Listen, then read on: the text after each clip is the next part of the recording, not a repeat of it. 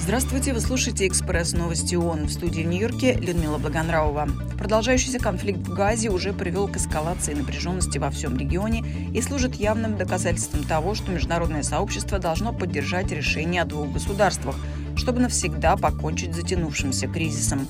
Об этом, выступая в среду с трибуны Всемирного экономического форума в Давосе, заявил генеральный секретарь ООН. Антонио Гутерреш также затронул такие важнейшие темы, как климатический кризис и стремительное развитие искусственного интеллекта, отметив, что у международного сообщества пока нет глобальной стратегии решения этих проблем.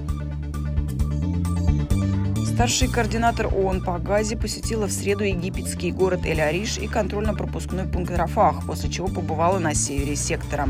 Сигрид Каак пытается содействовать увеличению объема помощи палестинскому анклаву, где в результате более чем 100-дневной войны между Израилем и боевиками Хамас большинство населения остро нуждается в продовольствии, чистой воде и медикаментах.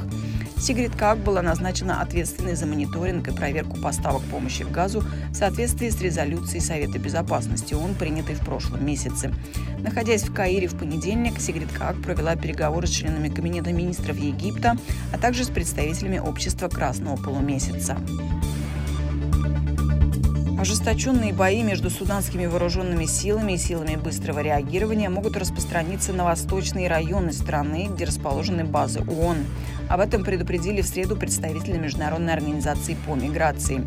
Ситуация в стране стремительно ухудшается, при этом доставка гуманитарной помощи крайне затруднена. Конфликт в Судане продолжается уже более 9 месяцев.